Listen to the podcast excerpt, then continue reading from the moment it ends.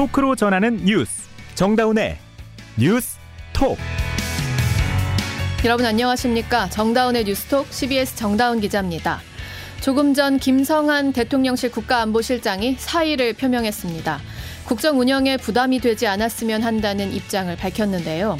이 한미 정상회담을 한 달 앞두고 대통령실의 외교 안보 라인이 잇따라 교체되는 상황이죠. 자세한 소식 잠시 후 전해드리고요. 방송 허가 승인 권한을 가진 방송통신위원회에 대해 검찰이 수사를 벌여왔습니다. 특히 TV조선에 대해 조건부 재승인이라는 결과를 줄여 심사 점, 점수를 조작했다는 혐의인데요. 오늘 오후부터 법원은 한상혁 방통위원장에 대한 영장 발부 여부를 심사하고 있습니다. 검찰은 왜 한 위원장에 대한 구속영장까지 청구한 걸까요? 권영철 대기자의 와이뉴스에서 그 배경을 취재해봤습니다.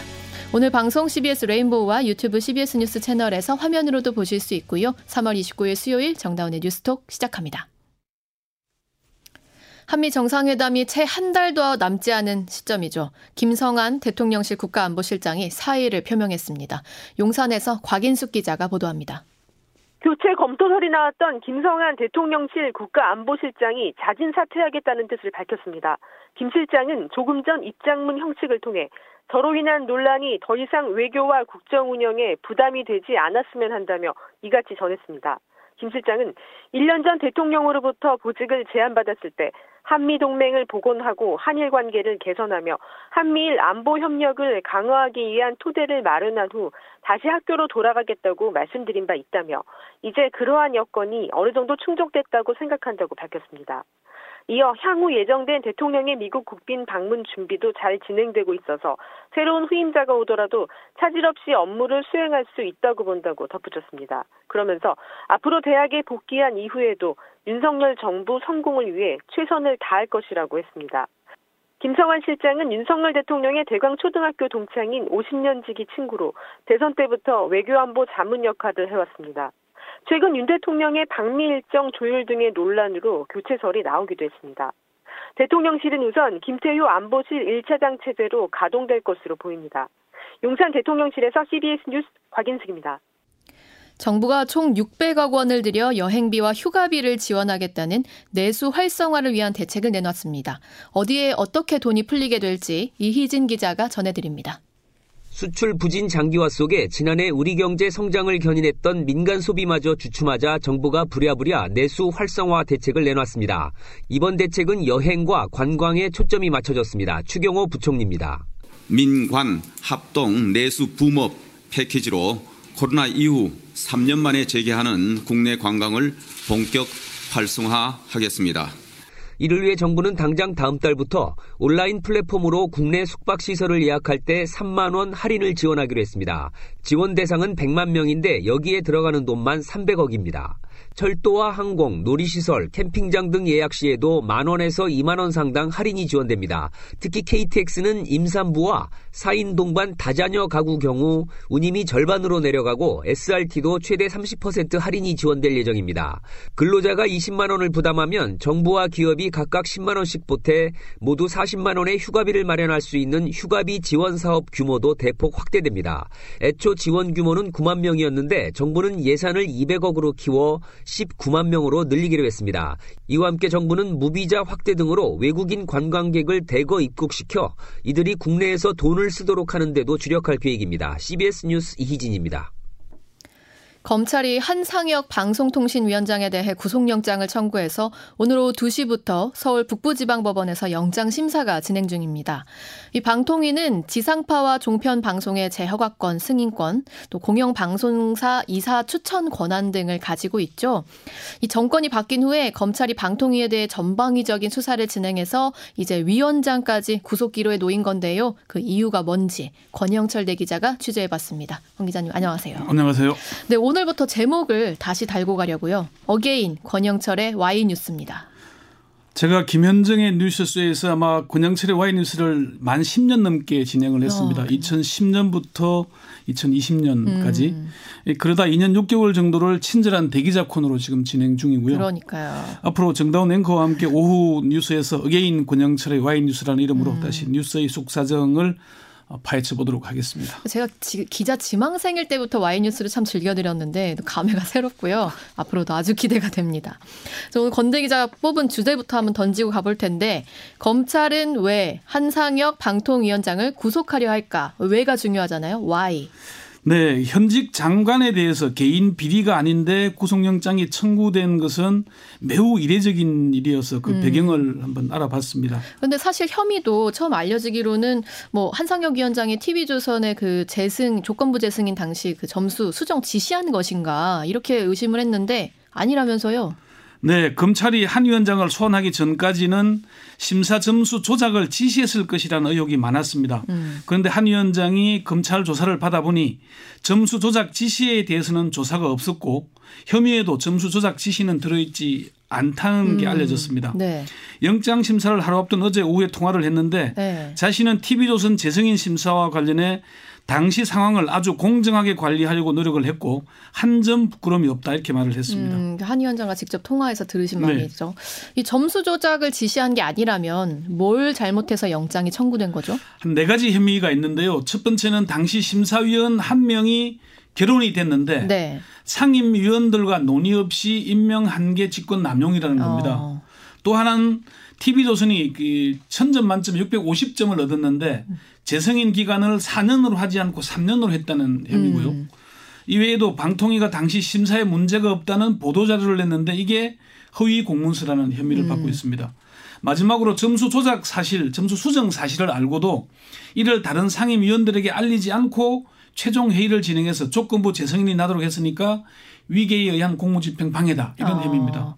사실 이 각 네 개의 혐의에 대해서 이 권대 기자가 어떤 혀, 맥락이 있는지 좀 더 디테일하게 취재를 했는데 저희 지금 방송 시간 관계상 지금 여기선 생략하고 노컷 뉴스를 통해서 확인해서 보실 수 있고요. 이 방송에서는 검찰은 왜 지금 딱 들어서는 이 혐의들이 구속영장이 청구될 만한 것인지에 대해서는 약간 의문이 있거든요. 그런데 그렇습니다. 왜 청구했을까? 이 부분이에요. 어, 먼저 제가 그 참고로 말씀드릴 건 검찰의 방통에 대한 수사를 미시적으로 볼 것이냐 아니면은 음. 거시적으로 볼 것이냐에 따라서 판단이 달라질 수 있다는 겁니다. 음.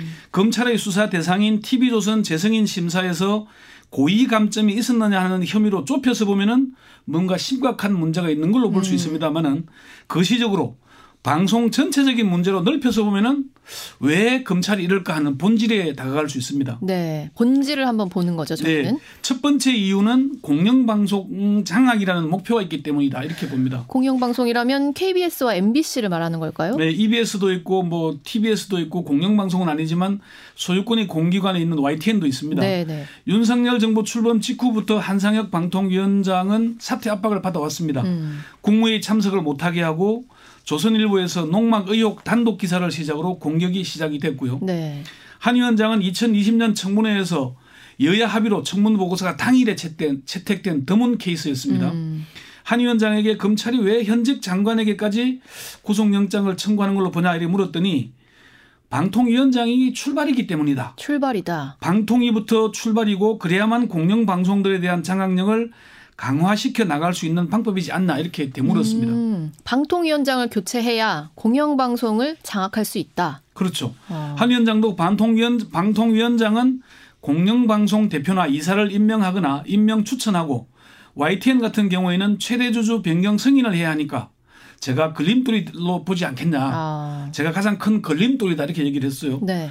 한 위원장에 대해서만 압박이 가해지는 건 아닙니다. 방통위와 KBS, MBC 대주주 인 박문진에 대한 감사도 현재 진행 중이고요. 음. MBC 박성재 직전 사장은 페이스북에 배임 의혹으로 경찰 조사를 받았는데 6개월을 질질 끌다가 사장을 그만두니까 바로 무혐의 종결 하더라. 어, 사장 그만두고 나니? 네, 한상혁 위원장 구속영장 심사 등 이 모든 과정이 KBS, MBC 장악을 위한 빌드업임을 잘 알고 있다. 이런 음. 글을 올렸고요. 민원연도 정권과 검찰, 감사원의 이유는 명확하다. 윤석열 정부는 총선 이전에 언론을 장악하겠다는 정치적 시나리오 속에서 KBS, MBC 등 공영방송을 권력에 순치시키려는 의도로 음. 방통위원장에게 인위적 교체에 나선 것이라고 이렇게 주장을 하기도 했어요. 자, 일단 첫 번째였고 두 네. 번째 네. 이유도 있습니까? 두 번째는 윤석열 정부의 전 정권 사정 공식에 따른 걸로 보입니다. 어, 사정 공식 그런 게 있나요? 일단 감사원이 먼저 감사에 착수합니다. 네. 감사원이 감사에서 불법 사항을 발견하면은 고발하게 되어 있습니다. 음. 고발을 하려면은 감사위원회 의결을 거쳐야 합니다. 네. 그렇지만 서해 공무원 피격 사건이나 방통위의 TV조선 재승인 건은 감사원이 감사 도중에 중간 중간 감사 결과 음. 발표라는 일종의 꼼수를 통해서 감사 내용 실제로는 검찰의 공소 내용에 버금가는 피의 사실 등을 공개하면서 수사 요청을 합니다. 맞아요. 감사 내용이 중간에 나오죠. 네, 음. 일종의 여론전에 나서는 음. 겁니다. 지난해 감사원이 공개한 하반기 감사 계획에 따르면 정기 감사가 아닌 문재인 정부 정책들을 타깃으로 한 특정 사안 감사, 이른바 특별 감사가 모두 34건에 해당합니다. 아, 그러니까 앞선 사건들이랑 또 비교해 봤을 때 비슷한 전철을 밟고 있다. 이런 말씀이셨고 네. 세 번째도 있습니까? 세 번째는 외통수에 걸렸기 때문이라는 분석입니다. 어, 외통수 이거 무슨 말씀이죠? 검찰이 방통에 대한 수사에 착수해서 이미 실무 과장과 국장, 심사위원장까지 구속 기소했는데 방통위원장에 의해서 영장조차 청구하지 못한다면은 이 무슨 수사를 한 거냐. 어, 좀 무리하게 한 거 아니냐. 네, 또 방통위원장을 내보내기 위한 표적 수사 아니었나 이런 음. 비판을 받게 될 겁니다. 네. 물론 구속영장이 기각돼도 그런 비판이 나올 건데요. 음. 그렇지만 검찰로서는 마무리를 위해서 구속영장이 기각되더라도 청구할 수밖에 없을 것이라는 게 법조인들의 분석입니다. 어. 고검장 출신의 한 중견 법조인은 구속영장 청구가 검찰의 패착일 수도 있을 것이다. 음. 그렇지만 검찰로서는 청구하지 않을 수 없는 상황이었을 것이다 이렇게 분석을 했습니다. 어, 어쨌든 지금까지 말씀해주신 그 거시들이었고 예. 이제 근데 미 씨는 이제 검찰 예. 수사 내용에 따르면 방통위가 TV조선의 조건부 재승인을 하기 위해서 점수를 조작했다는 건데 이게 사실이라면 어쨌든 뭐 방송, 그 언론의 독립성을 흔드는 큰 문제잖아요. 근데 그런 의혹이 일단 있다고 본 거 아닙니까 검찰은? 어, 감사원과 검찰은 그렇게 이제 네. 몰아붙이고 있는데 조건부 재승인과 그냥 재승인은 사실 큰 차이가 없습니다. 음. 2020년 방통위가 TV조선과 채널A의 조건부 재승인을 의결했다가 엄청난 비판에 비판을 받았습니다. 한 위원장이 경질될 뻔했다는 후일담까지 제가 들었거든요. 네. 그런데 조건부 재승인을 위해서 심사 점수를 조작한다? 그럴 필요가 있었을까요? 그다지 불리한 조치가 아니라는 거죠, 이게. 한 위원장은 당시 핵심 쟁점은 재승인을 해주느냐 거부하느냐였지 조건부 재승인 이런 거는 관심상도 아니었다 이렇게 얘기를 했어요. 음. TV조선은 2014년과 17년 심사에서도 조건부 재승인을 받았습니다. 박근혜 정부 때였어요. 2017년 심사 때는 1000점 만점에 기준점 650점에 미달하는 625점이었습니다. 이러면은 재승인을 거부할 수도 음. 방송 승인을 취소할 수도 있는 사안이었거든요. 2020년 심사에서는 총점이 653점으로 기준인 650점을 넘어섰어요. 음. 처음부터 TV조선의 재승인을 거부할 의도가 있었다면은 이렇게 어렵게 할 일이 뭐 있었을까요? 아. 그냥 이런 근본적인 의문부터 풀어나가야 음. 이 본질이 보이는 겁니다. 음. 네, 오늘은 여기까지 듣고요. 자세한 내용은 노컷뉴스를 통해서 더 확인해 보실 수 있습니다. 권영철 대기자였습니다. 여러분은 지금 뉴스다운 뉴스 정다운의 뉴스톡을 듣고 계십니다. 최근 대구에서 다친 10대 여학생이 치료받을 병원을 찾아 전전하다가 사망했다는 소식이 전해졌습니다. 정말 안타까운 얘기인데요. 이 대구면 상당히 큰 도시고 대학병원도 여러 개 있는데 왜 이런 일이 벌어졌는지 한번 취재해 봤습니다. 자세한 이야기 대구 CBS 류현정 기자와 나눠보죠. 류 기자. 네, 류현정입니다. 네, 이 일이 있었던 게 이제 19일 2주 전 주말이었던 거죠? 네, 그렇습니다. 일요일인 19일 오후 2시 15분쯤 만 17세 A양이 대구 북구의 4층 높이 건물에서 추락했는데 골목길에 떨어진 A양은 타박상을 입었지만 의식은 있는 채로 발견됐습니다. 자, 그 후에 구급대가 출동해서 A양을 병원으로 옮기려고 했던 거고요. 네, 맞습니다. 구급대는 A양을 구급차에 태우고 가장 가까운 약 10분 거리 종합병원으로 이동했습니다. 하지만 이 병원에서 A양은 치료를 받지 못했는데요. 병원 관계자는 당시 A양의 의식이 명료했고 큰 출혈도 없는 상태로 외상 역시 심하지 않아 보였다고 했습니다. 음. 오히려 병원 측은 더 큰 문제는 A양이 추락한 이유, 즉 정신질환이라고 보고 외상 치료와 함께 정신치료 병행이 가능한 경북대 권역 외상센터를 추천했다고 합니다. 음. 보호자의 동의하에 A양은 곧바로 대구에서 가장 큰 병원인 경북대병원 권역 외상센터로 옮겨졌고요. 하지만 문제는 경북대병원 역시 당시 응급 환자가 너무 많아서 A양을 수용할 수 없었다는 겁니다. 경북대병원이 대구에서 가장 큰 병원이고 권역 외상센터가 있는 곳인데 일요일인데도 환자가 그렇게 많았던 거예요? 네, 경북대병원은 그날 유독 환자가 많았다고 밝혔습니다. 권역 외상센터에 베드가 20개 있는데 모두 다 차 있던 상황이었고요. 어. 긴급한 환자를 보는 곳인 소생구역에는 소생구역이 두 자리 있는데 네. 여기에는 A양보다 더 높은 곳에서 떨어진 산악사고 환자와 상태가 심각한 교통사고 환자 음. 치료가 진행 중이었다고 합니다. 그래서 구급대로부터 한라인으로 A양의 치료가, 치료를 요청하는 연락이 왔을 때 여의치 않다는 답을 했다는 거죠. 네. 병원 측은 이렇게 환자가 포화 상태인 일이 자주 있는 건 아닌데 물리적 공간적 한계로 인해 환자를 받을 수 없어서 안타까웠다고 전했습니다. 자, 그래서 경북대병원 외에 대구의 다른 대학병원 세 곳도 이 비슷한 이유로 A양을 받아주지 못하겠다고 한 거고, 네. 그래서 결국 A양은 종합병원 두 곳을 더 들렀다가 구급차에 탄 지 두 시간 만에 숨진 거네요. 네. 그런데 의식이 또렷해 보이고 출혈도 별로 없었다는데 어떻게 또 두 시간 만에 갑자기 숨지게 된 거죠? 네, 그 점이 참 의문스럽고 안타까운데요. 괜찮아 보인다던 A양이 왜 갑작스럽게 사망한 건지 음. 어, 경찰이 수사하고 있습니다. 경찰은 A양의 정확한 사인을 확인하기 위해 부검을 의뢰했습니다. 경찰은 사망 이유가 나오면 병원 측 과실에 대해서도 따져볼 방침입니다. 네. 당시 구급대원이 A양의 상태를 정확히 병, 보고 병원에 알렸는지 그리고 A양의 상태를 처음 눈으로 본 종합병원에서 잘못 판단한 부분은 없는지 등을 확인하겠다는 건데요. 또 경북대병원이 경증 환자를 우선적으로 받진 않았는지 음. 대처에 미비한 점은 없었는지 등도 수사할 계획입니다. 자, 바로 치료했더라면 살릴 수도 있지 않았을까 하는 생각이 들어서 더 안타깝습니다. 추후 소식도 기다리겠습니다. 예, 류현정 기자였습니다. 정부가 코로나19 방역 조치를 3단계에 걸쳐 완화하는 일상회복, 일상회복 로드맵을 발표했습니다. 이르면 5월부터 확진자 격리 기간이 닷새로 줄어듭니다. 조혜령 기자의 보도입니다. 정부가 오늘 발표한 코로나19 위기 단계는 모두 3단계입니다. 일상회복 로드맵 1단계에서는 국내 코로나 위기 단계가 심각에서 경계로 전환됩니다. 격리 기간도 7일에서 5일로 줄어듭니다. 1단계 조정 후에 의료계와 지자체가 준비를 마치면 이르면 7월쯤 2단계로 전환한다는 계획입니다. 지영미 질병관리청장입니다. 1단계 이후 한 두세 달 정도 어, 살펴볼 필요가 있다고 생각을 하기 때문에 5월 초 정도에 저희가 이제 단계 어, 조정을 한다면 그 한 7월 정도로 예상을 하고 있습니다. 2단계에서는 코로나 치료비와 검사비 지원이 종료되고 선별 진료소 운영도 중단됩니다. 완전한 일상 회복으로 들어가는 마지막 3단계에서는 일반 의료 체계로 전환돼 모든 방역 조치가 해제됩니다. 코로나19는 독감처럼 상시 감염병으로 관리되며 백신 접종도 국가 필수 예방접종 체계로 전환합니다. 정부는 내년쯤 3단계에 진입할 수 있다며 그때까지 먹는 치료제와 예방접종 지원을 유지하겠다는 방침입니다. CBS 뉴스 조혜령입니다. 박근혜 전 대통령 탄핵 전국 당시 개헌 문건을 작성하라고 지시한 혐의를 받는 조현천 전 기무사령관이 5년 만에 귀국했습니다. 검찰은 조 전 기무사령관이 귀국하자마자 체포해서 지금 수사 중입니다. 김정록 기자가 보도합니다. 촛불 개헌 문건 의혹의 핵심 인물인 조현천 전 기무사령관이 기무사령관을 그만두고 미국으로 출국한 지 5년 3개월 만에 공항에서 체포됐습니다. 귀국 직후 취재진 앞에서 조 전 기무사령관은 검찰 조사에 협조하겠다고 밝혔습니다. 개헌 문건 작성의 책임자로서 그 개헌 문건의 실체적 진실을 어, 밝히고 또 거기에 대해서 책임자로서 책임질 일이 있으면 책임을 지기 위해서 귀국했습니다.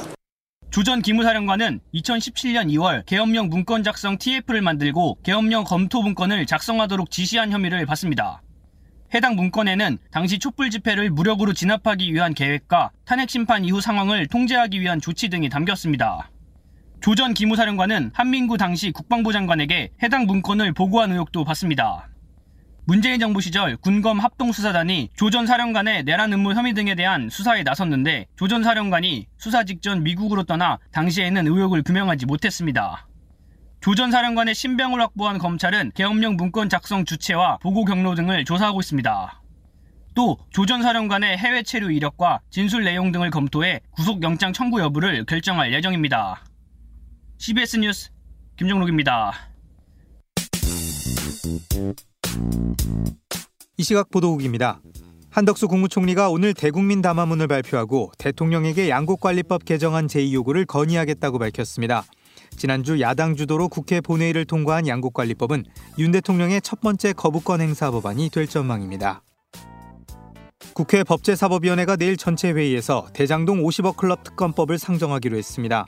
국회 법사위 소속 여야 간사는 50억 클럽 특검법을 상정하기로 합의했다고 밝혔지만 민주당이 주장해온 김건희 여사 특검에 대해선 합의가 이뤄지지 않았습니다. 더불어민주당 등 야당이 일제 강제동원 굴욕해법과 굴종적 한일 정상회담 진상 규명을 위한 국정조사 요구서를 국회에 제출하면서 내일 본회의에 보고될 예정입니다. 그러나 정의당은 정상회담 관련 의혹 규명은 국정조사로 풀 사안이 아니라고 판단해 불참했습니다. 경찰이 마약 혐의로 체포된 고 전두환 씨의 손자 전우원 씨를 오늘 석방하고 불구속 상태로 수사하기로 했습니다. 전 씨가 석방되면 곧바로 광주로 이동해 5.18 민주화운동 단체와 유가족을 만날지 주목됩니다.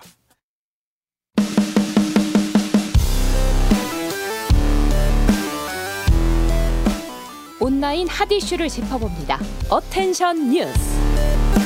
Attention 뉴스 김동빈 기자 어서 오세요. 네, 안녕하세요. 네, 오늘 가져온 소식은요. 네, 첫 번째 소식은 아직도 이런 학교가입니다. 음. 광주광역시 관내 사립고교 두 곳에서 신입생 입학식 때 전교생이 구호를 외치며 거수경례를 하도록 해서 논란이 일고 거수경례? 네, 군대에서나 하는 그런 거수경례를 시켰다고 합니다. 학교에서요? 네, 학교에서. 어. 이게 사실 과거 군사 정권 시절에 제식이나 집총 훈련과 함께 이제 대표적으로 학생 통제 방편 의 하나였는데 21세기 대한민국에서 아직도 이런 곳이 있다고 합니다. 오.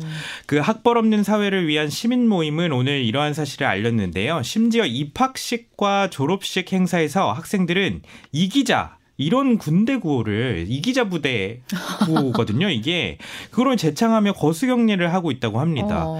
광주 전체 그 68곳 중에 고등학교 중 단 두 곳만 이렇게 하고 있다고 하는데요. 또 다른 지역도 아니고 광주에서. 그러니까요. 어. 민주화 운동의 음. 시발점이었는데요. 음. 음. 시민단체는 학생들이 질서정연하게 도열한 후 거수경례를 하는 관습은 일제 식민시대의 잔재가 군사문화와 결합한 형태다. 어. 체벌 못지않게 반교육적 행태다. 이렇게 비판을 했습니다. 네. 이에 대해 교육청은 해당 두 곳 고교의 거수경례는 군사문화 잔재로 개선할 필요가 필요가 있다는 점을 알렸다고 해요. 이게 뭐 이렇게 약간 유머러스하게 어떤 뭐 그런 행위가 아니고 되게 진지하게 이렇게 하는 거죠. 정말 진지하게. 어.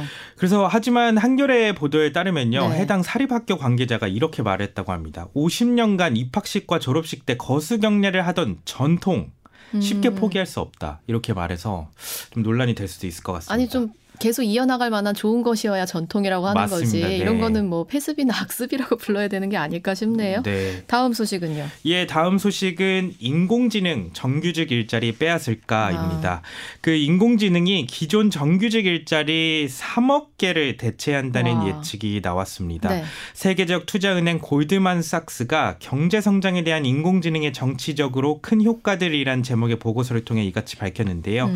그챗 GPT 같은 생성형 인공 인공지능에 대해 주요한 진전이라면서도 미국과 유럽의 일자리 중 3분의 2가 영향을 받고 이 지역에서 사람이 하던 기존 업무 중에 4분의 1을 대체할 것이라고 아. 전망했습니다. 예를 들어서 미국의 경우 기존 업무 중에 25%에서 50%가 인공지능 등으로 대체될 수 있다고 합니다. 음. 분야별로는 이게 특이한 게 사무나 경영 법률, 건축 및 기술 등의 거의 3분의 1 이상이 자동화될 수 있다고 음. 내다봤고요.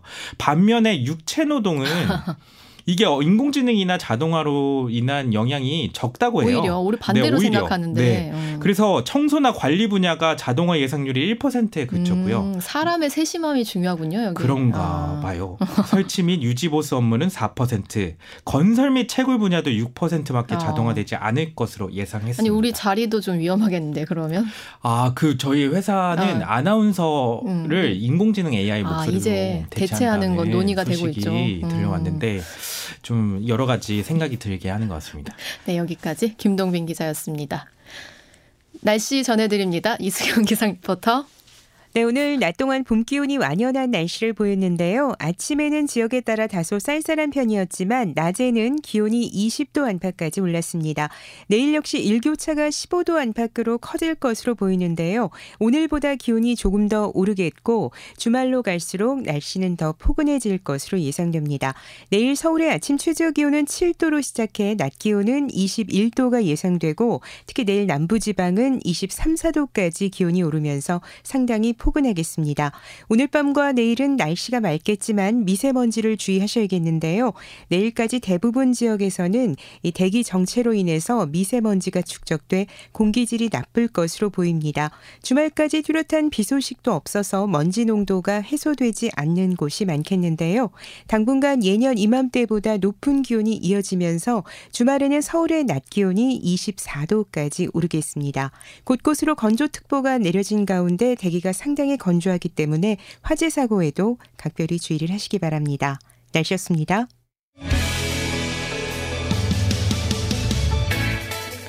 박진 외교부 장관이 강제징용 생존 피해자인 이춘식 할아버지를 직접 만나 정부 해법을 설명합니다. 박 장관은 이 할아버지에게 정부가 대법원에서 승소를 확정받은 피해자 측에게 제3자 변제 방식을 통해 일본 피고 기업이 내야 할 판결금을 정부가 대신 지급하려는 이유가 뭔지 등을 설명할 것으로 보이는데요. 이 이 할아버지를 비롯해서 미쓰비시 근로정신대 피해자인 양금덕 김성주 할머니는 명시적인 거부 의사를 전달한 바 있다. 있죠. 이런 대책을 내기 전에 정부가 진작 피해자들을 직접 만나서 설득했으면 너무 좋았지 않았을까 하는 생각을 해봅니다. 오늘 정다운의 뉴스톡이 준비한 소식은 여기까지입니다. 저희 내일 다시 뵙죠. 고맙습니다.